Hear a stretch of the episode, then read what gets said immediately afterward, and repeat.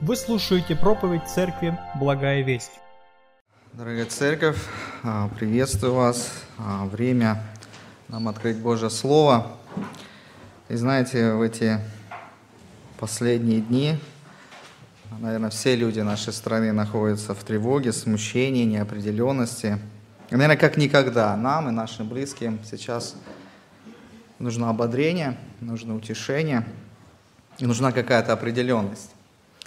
Знаете, наверное, вот эти последние дни я никогда не ощущал себя так пастором, как в эти дни.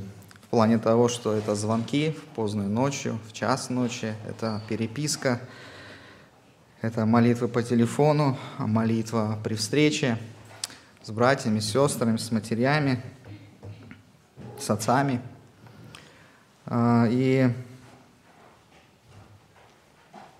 Все это накладывается с какими-то личными а, переживаниями, тревогами а, за свою семью. Знаете, ну на самом деле а, Библия нам рассказывает о одной истории, когда в более худшей ситуации оказался один народ, это израильский народ. И Бог использовал пророка Исаию, который жил в период отступления своего народа, он жил во времена многих царей, которые поступали нечестиво, в том числе и Манасия, который был самый, наверное, нечестивый э, царь в Иудее. Период суда в виде войны и плена. И Бог до того, как вот исполнил все то пророчество о том, что придут тяжкие времена на э, израильский народ, точнее на Иудею, и что они уйдут в плен, и будет война, Бог до всех этих событий через своего слугу, Божьего пророка, не только напоминал о грядущих событиях, не только напоминал о суде, но в том числе он говорил слова утешения. Те слова утешения, которые понадобятся Божьему народу, когда он в этой ситуации окажется. Я хочу, чтобы мы с вами прочитали сегодня и погрузились сороковую главу книги пророка Исаия. Мы ее всю прочтем, еще, еще будем возвращаться к ней. И проповедь я сегодня назвал свою так «Где найти утешение?» Где найти утешение? И знаете, удивительно так, сороковая глава – это такой водораздел в книге пророка Исаия.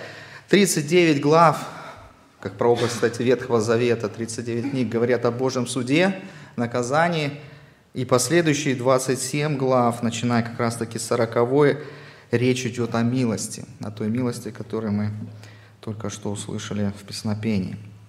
Итак, давайте мы откроем и прочитаем всю 40 главу. И знаете, на что я хотел бы обратить ваше внимание, когда мы будем читать? Многие библейские исследователи, толкователи говорят, вот эта 40 глава, книга пророка Исаия, пожалуй, одна из самых лучших вообще описаний, что возможно передать человеческим языком, описаний Бога, великого, милосердного, могущественного. Поэтому, когда будем читать, обращайте внимание на вот эти характеристики о Боге. И смотрите, с чего начинается повествование. Первый стих 40 главы Исаия. «Утешайте». Утешайте народ мой, говорит Бог ваш. Говорите к сердцу Иерусалима, возвещайте ему, что исполнилось время борьбы его, что за неправду его сделано удовлетворение, ибо он от руки Господней принял вдвое за все грехи свои. Глаз вопиющего в пустыне, приготовьте путь Господу прямыми, сделайте в степи стези Богу нашему – Всякий дол да наполнится, и всякая гора и холм да понизятся, кривизны выпрямятся, и неровные пути сделаются гладкими. И явится слава Господня, и узрит всякая плоть спасения Божия, ибо уста Господни изрекли это. Голос говорит, «Возвещай!» И сказал, «Что мне возвещать?» «Всякая плоть трава, и вся красота ее, как цвет полевой» засыхает трава, увядает свет, когда дунет на него дуновение Господа, так и народ, трава.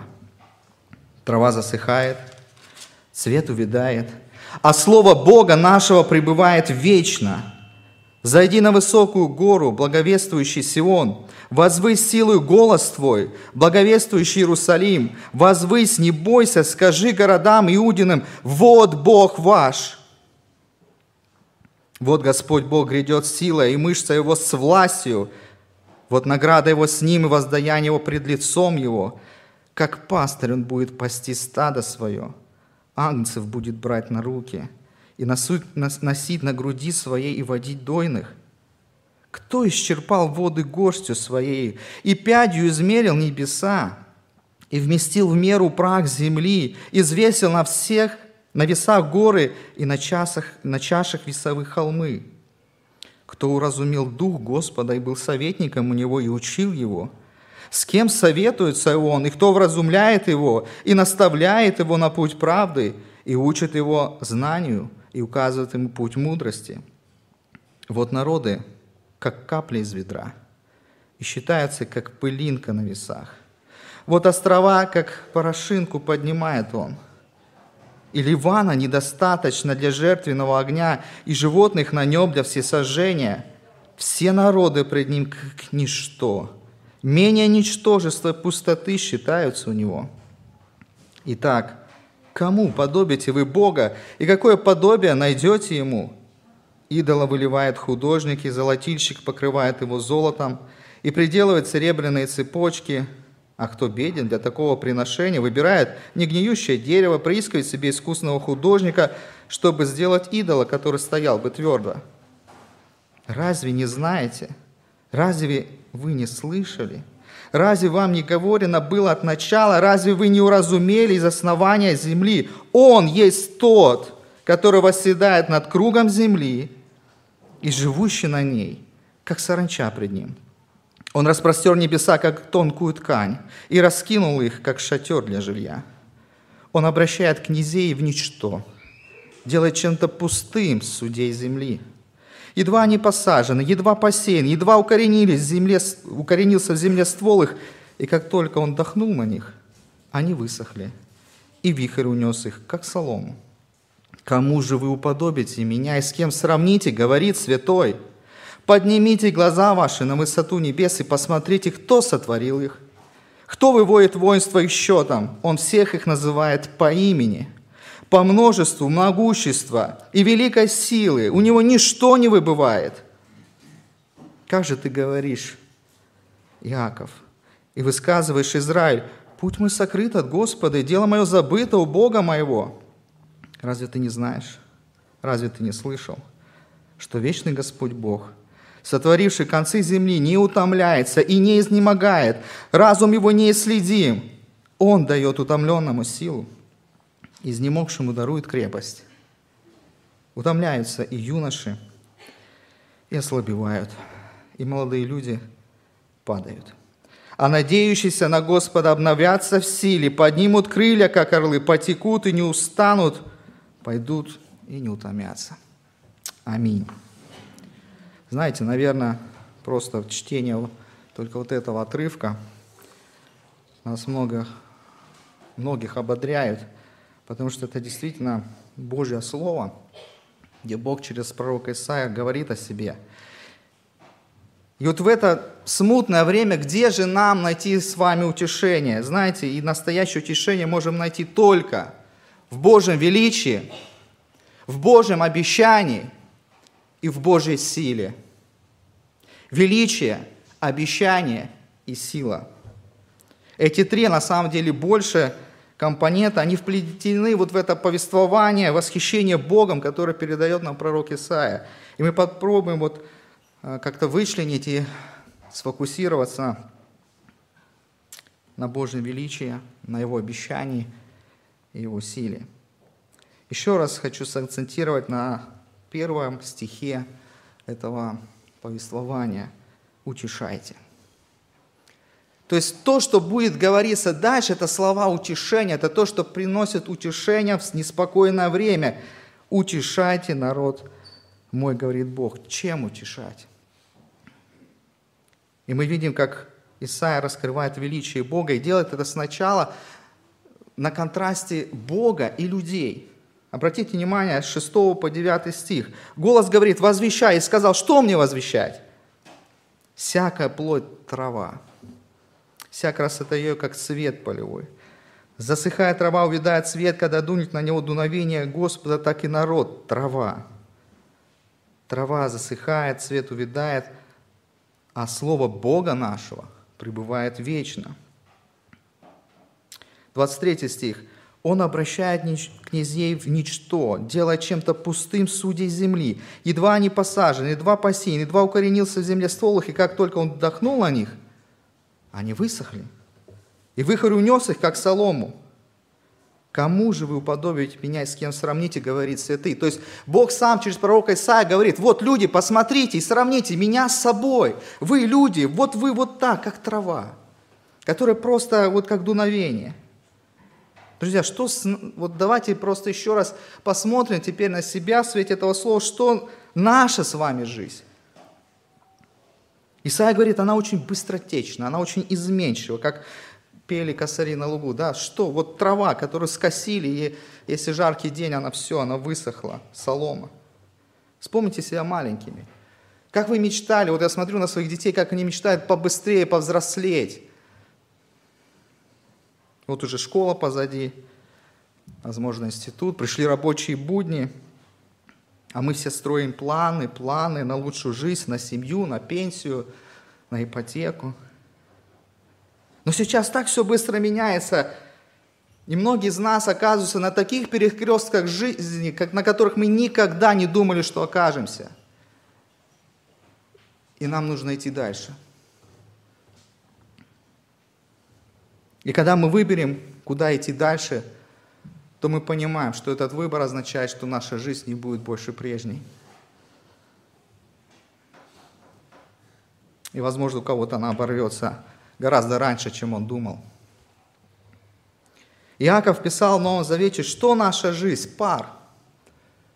Предрассветный туман, дымка, которая вот появляется буквально на несколько часов, в лучшем случае, но восходит солнце, и она исчезает. Вот что такое человеческая жизнь. Друзья, но Бог, в отличие от нас, людей, Он вечен. Мы читаем Слово Бога пребывает вечно, потому что Он вечно. Он сказал это Слово. Из своей природы Он вечен. Он был, Он есть и будет. И Бог, вот этот вечный Бог приглашает нас с вами, людей, вот этих временных, вот этих, которые жизнь мгновения, Он приглашает нас в свое бесконечное, вечное путешествие в Его присутствии, которое уходит за грань нашей земной жизни – А мы так увлеклись временем, что забыли про вечное. И нам нужно оторвать свой взгляд от земли, от земного. Исаия призывает, зайди на высокую гору, благовествующий Сион, оторви свой взгляд от этого земного, от своей земной суетной, очень кратковременной жизни.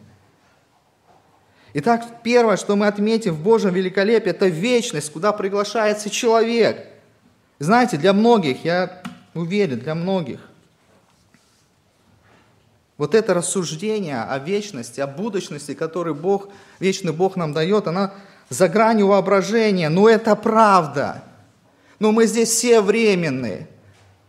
Нам кажется, что мы здесь будем жить вечно, но уходят наши дедушки, бабушки, мы встречаемся со смертью. Писание нам четко ясно говорит, мы странники, мы пришельцы, мы кратковременное страдание, которое здесь мы переживаем. Это никак, ни в какое сравнение не... Нельзя просто сравнить с той славой, которая будет в вечности у Бога, которая ждет нас. Наше жительство, наше гражданство на небесах в присутствии вечного Бога. Вот там настоящая жизнь, вот там вечная жизнь, без страданий, без вот этих, без вот этой соломы кратковременности. И более того, когда мы смотрим на происходящее, те, кто имеют какую-то власть, ведь они тоже не вечны. Мы с вами прочитали, что эти судьи, эти правители, князья, они также думают, что они крепко посажены, они думают, что они вот хорошо утверждены на этой земле – Но мы видим историю, смотрим на тех президентов, которые были в том числе и у нас, и вы их уже пережили, потому что их нет, они умерли. Если Господь на них дунет, они исчезнут, как и другие люди, потому что, друзья, наша с вами жизнь не в руках президента, не в руках начальников, не в руках командиров. Наша с вами жизнь в руках Бога.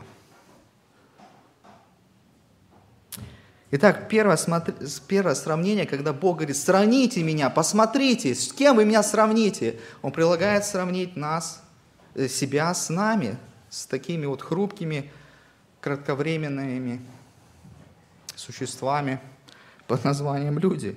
Но далее мы видим, что Бог на этом не останавливается, и свое великолепие Он раскрывает и показывает, когда сравнивает себя с тем творением, которое Он создал, с природой, со Вселенной. Здесь много будет стихов, посмотрите, 12 стих. «Кто исчерпал воды горстью?» И пятью, да, пять. Пятью измерил небеса и вместил в меру прах земли и взвесил на всех на весах горы и на, часа, на чашах весовых холмы. 15 стих. Вот народы, как капли из ведра, и считается, как пылинка на весах. Вот острова, как порошинку поднимает он. 17 стих. Все народы пред ним как ничто, менее ничтожества и пустоты считаются у него.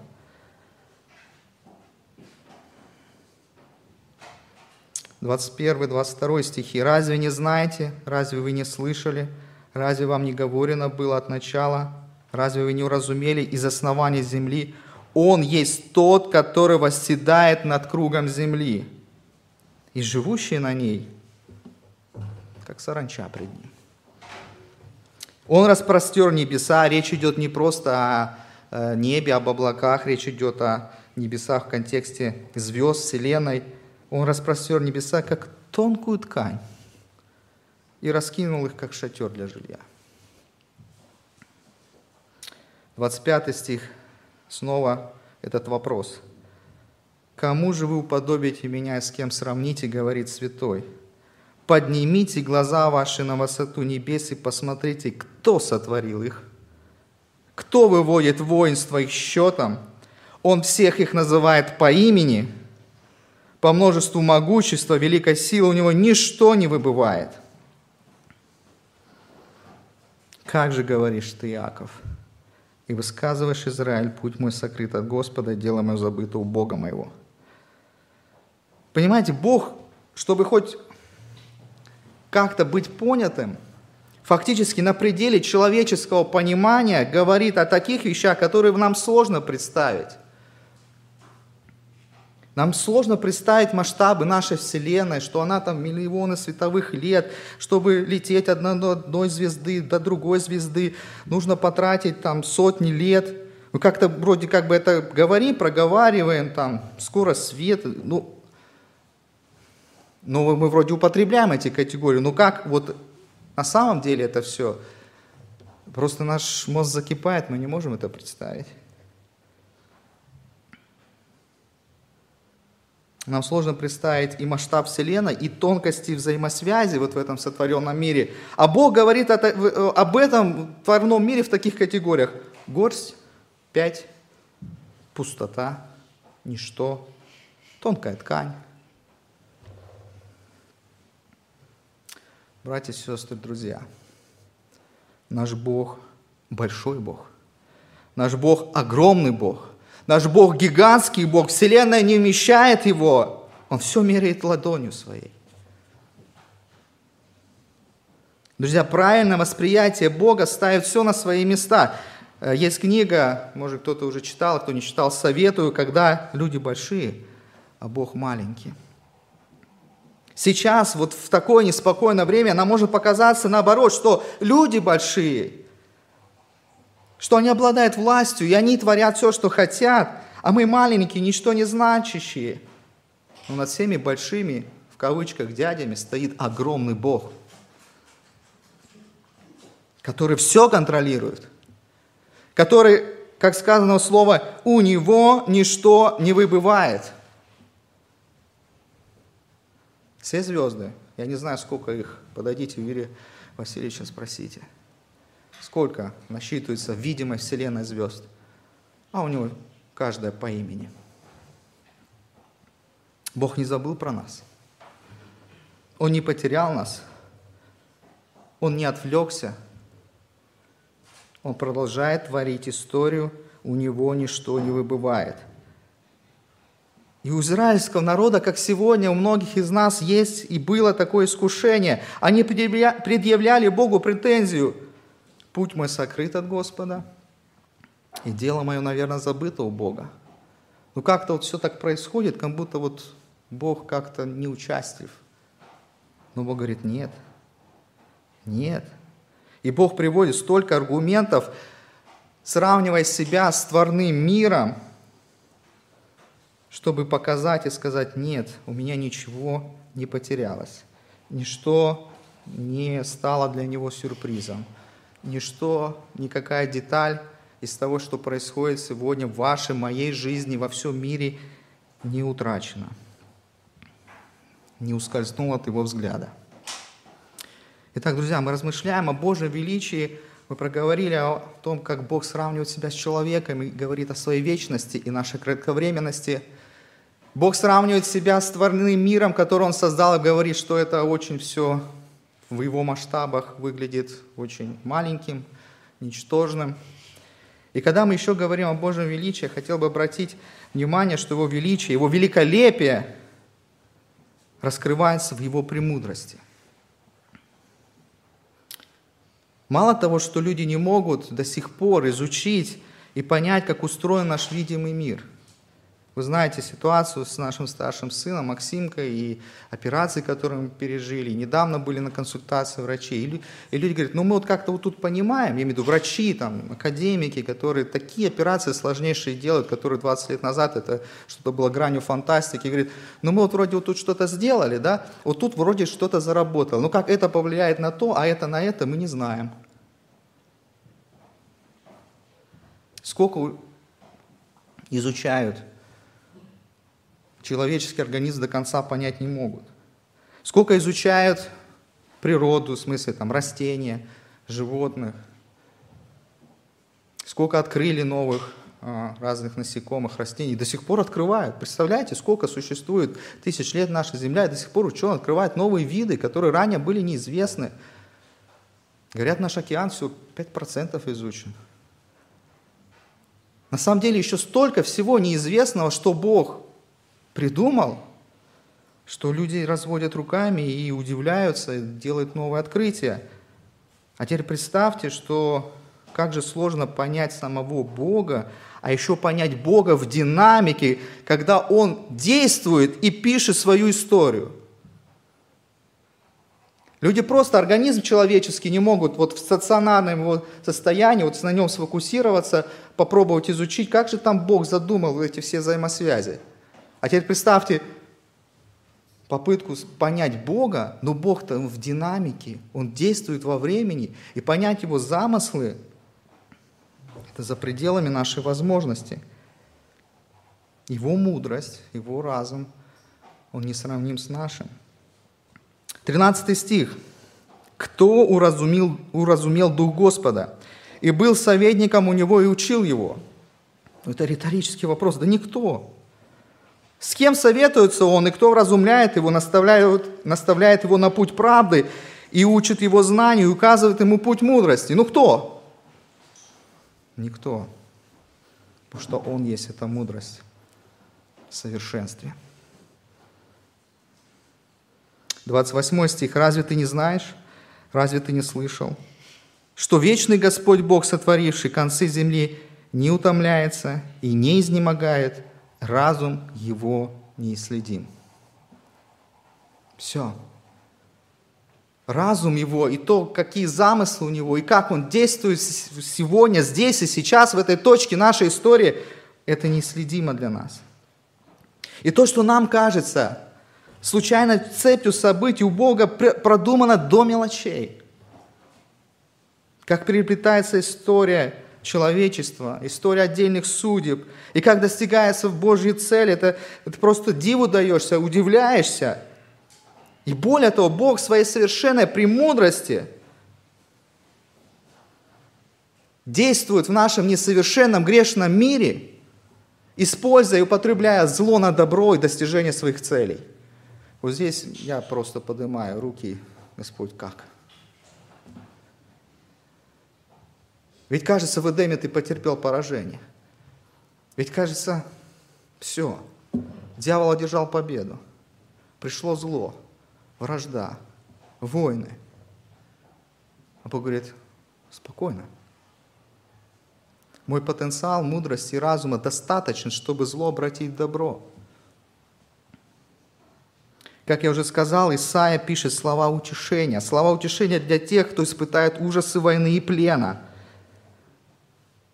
Но дальше, если мы смотрим на историю вот этого, вот этой войны, там было три таких нашествия вавилонских царей на Иудею, впоследствии 70-летний плен. Когда мы смотрим на эту историю немножко дальше, потому что это история, потому что это прошло, то мы видим, что Бог через этот плен, через эти события очистил народ, восстановил его. Он спас его от, от Бога отступничества и идолопоклонства, когда народ просто очерствел в своем отступничестве от Бога.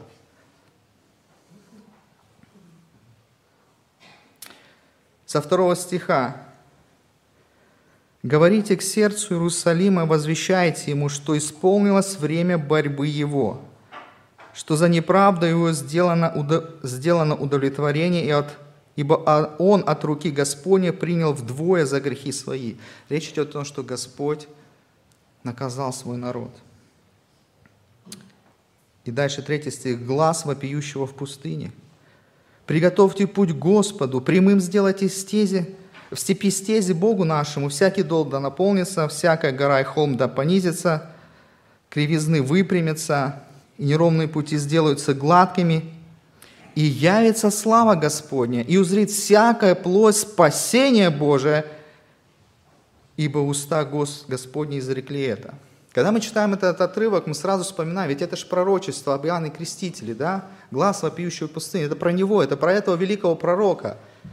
Друзья, ну всегда, когда в Божьем Слове говорится что-то, нужно смотреть, кто говорил, кому говорил.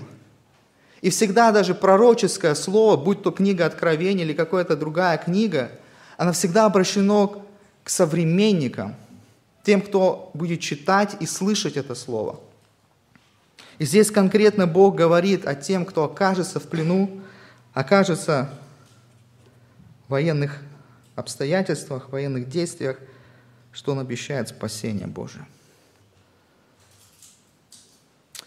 Друзья, вчера мне наш сопастырь, мой сопастырь Игорь Владимирович прислал историю. Честно, говорят, что она очень известная, но я ее увидел и прочитал впервые. Чтобы как-то не исказить сам посыл, я ее прочитаю. Это, сразу скажу, идея того, как Бог действует в том, что может нам казаться хаосом, в том, что нам кажется там, где Богу места не может быть. Это ободрение сегодня тоже для нас. Многие из нас видели знаменитый фильм «Перл-Харбор» или Пёрл-Харбор, да? Это военная база США во время Второй мировой войны. Это история о том, как во время Второй мировой войны японцы нанесли по военной базе США в городе Пёрл-Харбор неожиданный удар, в одночасье унесший тысячи жизней. Но не все знают, что эта история есть удивительное духовное продолжение – Японская эскадрилья из 80-60 как правильно, самолетов, напавших на Пёрл-Харбор, командовал японский командир Мицуа Фудшида. А американский пилот Джейкоб Д. Фейзер, который потом в ответ сбрасывал бомбы на Японию, в это время находился где-то в окрестностях Пёрл-Харбора. Он горел жаждой мщения – и через несколько месяцев, 18 апреля 1942 года, он повел свой бомбардировщик к берегам Японии. Сбросив свой смертоносный груз на город ногой, Дешейзер катапультировался над территорией Японии, когда у самолета закончилось горючее.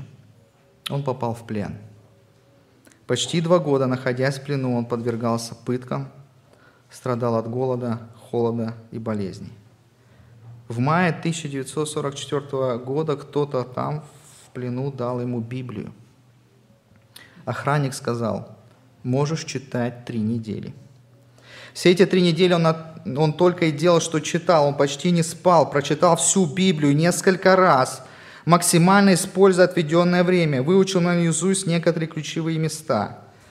8 июня, читая Римлянам 10 главу 9 стих, сердцем верует в праведностям, устами исповедка к спасению, Джекоб де Шейзер обратился ко Христу и уверовал в Него как Спасителя. Сразу же за этим он вспомнил слова Иисуса из Матфея 5:44 «Любите врагов ваших». И тогда он принял решение относиться к японским охранникам по-другому, несмотря на то, что они находились по разной линии, по разной линии войны. Он перестал их ненавидеть, стал каждое утро по-доброму с ними здороваться, начал молиться о них и искать возможности свидетельствовать им о Христе. Джекоб де Шейзер испытал настоящее обращение рождения свыше, когда он перестал ненавидеть своих военных врагов. Постепенно он начал замечать, что их, их охранников отношение к нему меняется. Вскоре японские охранники стали тайком приносить ему еду и другие необходимые вещи – и это позволило, позволило ему выжить в условиях пленения. А теперь дальше. После войны Дешейзер вернулся в Японию миссионером. Копии его свидетельства, озаглавленного «Я был японским военнопленным», разлетались по всей стране – Тысячи людей хотели увидеть человека, который смог простить и полюбить своих врагов. Дешейзер основал церковь в Нагое, в том самом городе, на который сбрасывал бомбы. Среди множества людей его свидетельство приходил послушать один человек, который позже тоже обратился ко Христу. Вскоре он нанес визит Джекобу де Шейзеру. Они стали не только братьями по вере, но и близкими друзьями по жизни. Этим человеком был Мицуя Фушида, командир эскадрильи, который бомбил Пёрл-Харбор. Дешейзер продолжил миссионерское служение в Японии, а сам Фушида стал благовестником, который проповедовал и в Японии, и в других странах. Таким вот образом, среди войны и вражды, которая бушевала в середине 20 века, Евангелие спасала людей из противоборствующих друг другу врагов, делал их братьями, жизни которых объединялись в Иисусе Христе в одну духовную семью, и которые понесли эту весь покаяние, прощение, спасение еще многим и многим народам. Друзья, вот такая это реальная история. Еще раз, Бог по своей мудрости может зло обращать добро. И не это ли произошло с нашим Господом и Спасителем – Самое великое и страшное зло, которое мог сделать человек, это распять Сына Божия.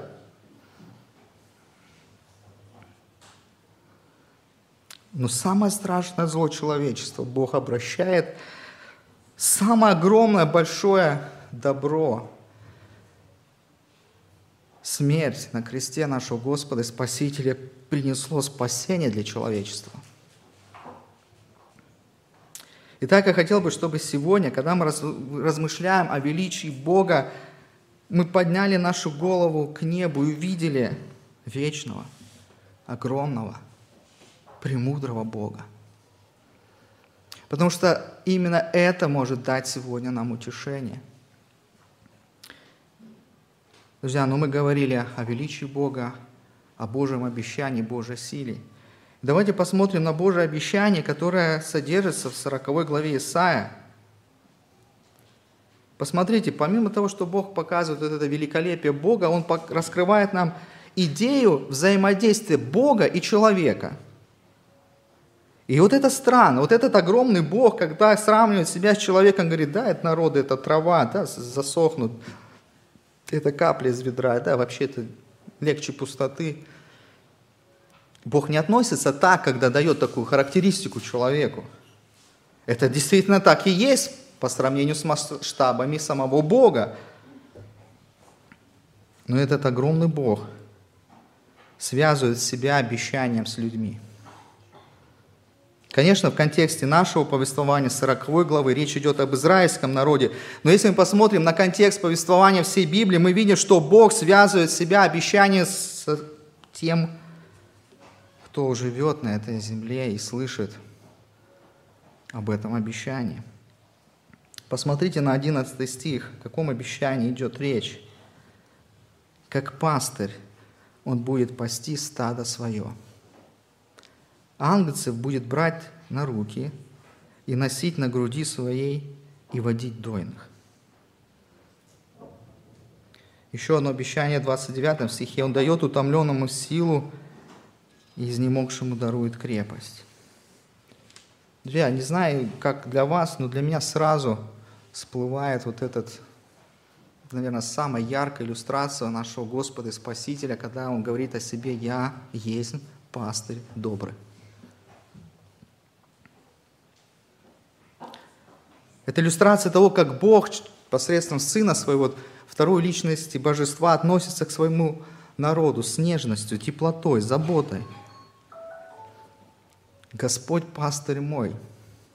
Наверное, любимый псалом многих, псалом 22. И там в 4 стихе сказано, «Если я пойду и долина смертной тени, не убоюсь зла, потому что ты со мною. Твой жезл, твой посох, они успокаивают меня». Это не означает, что Бог обещает нам спокойную, безмятежную, счастливую жизнь. Но Божье Слово говорит о том, что Бог, как пастор, с нами будет всегда, куда бы мы ни поехали, куда бы нас ни отправились, не отправили, мы никогда не останемся с вами одни. Даже пред лицом смерти. Потому что наш пастырь, Господь Иисус Христос, прошел этим путем. Он прошел смерть, Он прошел страдания, Он знает, что это – и Он обещает с нами быть в самой горячей точке нашей жизни, в прямом и переносном смысле.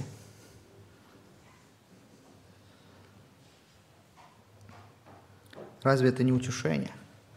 Тот великолепный, огромный, не вмещающий, не вмещающий, которого не вмещает вся Вселенная, говорит с нами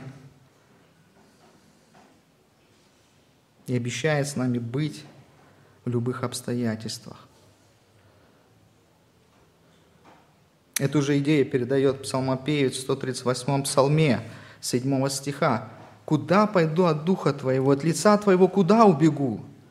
Зайду ли на небо, ты там? Сойду ли в преисподней, там ты? Возьму ли крылья зари, переселюсь на край моря, и там рука твоя поведет меня и удержит меня десница твоя? Скажу ли, может быть, тьма скроет меня?» И свет вокруг меня сделается ночью. Но и тьма не затмит тебя от тебя, и ночь светла, как день, как тьма, так и свет. И это Божье обещание. Но есть еще одно важное обещание. Я еще раз хочу тут, точнее здесь хочу сконцентрировать ваше внимание и напряжение, что то обещание, о котором сейчас мы будем говорить, оно еще лучше, чем то, о чем мы говорим сейчас – Еще раз говорю, то обещание, о котором мы говорим сейчас, говорит о следующем. Бог нас не оставит и не покинет. Мы никогда не останемся на траектории нашей жизни в такой точке, где бы мы были оставлены Богом. И это потрясающее обещание. Но сейчас мы говорить о том обещании, которое лучше этого обещания. Мы с вами прочитали текст 3 стиха. «Глаз вопиющего в пустыне, приготовьте путь Господу, прямым сделайте в степи стези Богу нашему. Всякий дол да наполнится, и всякая гора и холм да понизится. Кривизны выпрямятся, и неровные пути сделаются гладкими, и явится слава Господня, и узрит всякая плоть спасение Божие, ибо уста Господа изрекли это. Бог обещает спасение – Друзья, речь идет о спасении от вечных последствий нечестивой жизни, то есть от ада. Это то обещание, которое относится к Божьему народу. Чтобы это обещание распространялось на вас, вы должны быть частью Божьего народа. Это то бесконечное приглашение в присутствие Божие, о котором мы говорили чуть ранее. И тут не идет речь о каких-то сложных манипуляциях или ритуалах. Вера. Вера в Господа Иисуса Христа как своего Спасителя. Выражена смиренной молитве покаяния пред Богом. Вот с чего начинается вечный путь с Богом. Итак, Бог обещает нам быть с нами в самых тяжелых обстоятельствах, но более важно, более ценно, Он обещает спасение тем, кто это спасение верой принимает. Итак, великолепный Бог связывает себя обещанием с людьми и обещает нам свое присутствие и обещает спасение, и это стало возможно благодаря жертве Иисуса Христа. Но есть еще одно важное обстоятельство, которое сегодня может принести утешение в наши сердца. Это Божья сила.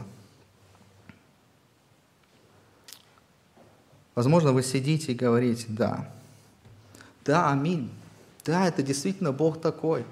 Да, действительно, обещание Его замечательно – и я верю, да, что когда прекратится моя жизнь, Господь примет меня в свои обители. Но как мне поступать сейчас? Когда страшно, когда тревожно, когда требуется дать отчет в своем уповании. Да, Бог мне нравится, Он очень классный. Обещания Его отличные. И, возможно, чуть-чуть полегчало – но как мне укрепить внутренне, возможно, сломленный дух? И тут мы в какой-то степени тоже подходим к обещанию, но это обещание, которое основано, с одной стороны, на Божьей силе, опять же, это его качество, с другой стороны, на то, что мы эту Божью силу можем получить. Еще раз, это тоже в какой-то степени обещание, когда мы говорим о Божьей силе, что у Бог силен, и эту силу Он может дать нам. Давайте посмотрим на стихи, о которых Исаия говорит нам о Божьей силе. Девятый стих. «Зайди на высокую гору, благовествующий Сион, возвысь силу и голос твой, благовествующий Иерусалим. Возвысь, не бойся, скажи городам Иудиным, вот Бог ваш, вот Господь Бог, и какое утешение в этом слове? Грядет силою, и мышца его с властью. Вот награда его с ним и воздаяние его пред лицом его. И конец 26 стиха, и далее мы с вами уже читали, по множеству могущества и великой силе, силе у него ничто не выбывает. Почему он не теряет нас из виду? Почему он ничто в этой вселенной не ускользает из его рук? По множеству могущества, великой силе у него ничто не выбывает. Как же ты говоришь, Иаков, и высказываешь, Израиль, путь мой сокрыт от Господа, дело мое забыто у Бога? Разве ты не знаешь? Разве ты не слышал, что вечный Господь Бог, вечный Господь Бог, о чем мы уже говорили, сотворивший концы земли, который выше всех этих концов земли, не утомляется и не изнемогает – как это? Не знаю. Ну такой Бог мой и ваш Бог, который не утомляется и не изнемогает. Разум его не следим. И Он дает утомленному силу, и изнемогшему дарует крепость. Утомляется и юноши ослабевает, и молодые люди падают. А надеющиеся на Господа обновятся в силе. Поднимут крылья, как орлы, потекут и не устанут, пойдут и не утомятся. Подождите, как не устану, как не утомятся? Ведь это о Боге идет речь. Пойдут и не утомятся. Пойдут и не устанут, потому что Бог свою силу дает нам, обычным, простым людям, которые как трава и легче пустоты. Итак, первое, Бог всемогущий силен. Никто, ничто не может противиться Его силе – а второй, Бог делится этой силой с теми, кто надежду возлагает на Него, а не а на себя. Евангельский принцип. то, как мы получаем спасение. Когда я расписываюсь в беспомощности, Господь, я не могу себя спасти ни законом, ни добрыми делами, никакими заслугами. Я подписываюсь своей беспомощности и возлагаю свое спасение, Господь Иисус Христос, на Тебя. И Он дает это спасение. Мы называем это благодатью. И то же самое здесь работает этот же евангельский принцип. Когда мы расписываемся своей беспомощной, когда мы, беспомощности, когда мы слабы, упали духом, изнемогли, мы можем прийти к Богу, возложить на Него нашу надежду.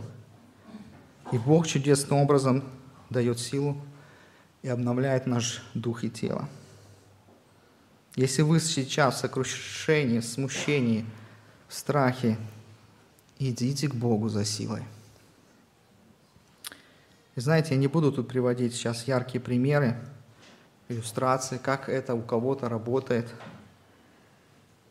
Я хочу, чтобы мы здесь и сейчас испытали это обновление Божьей силы прямо на этом месте.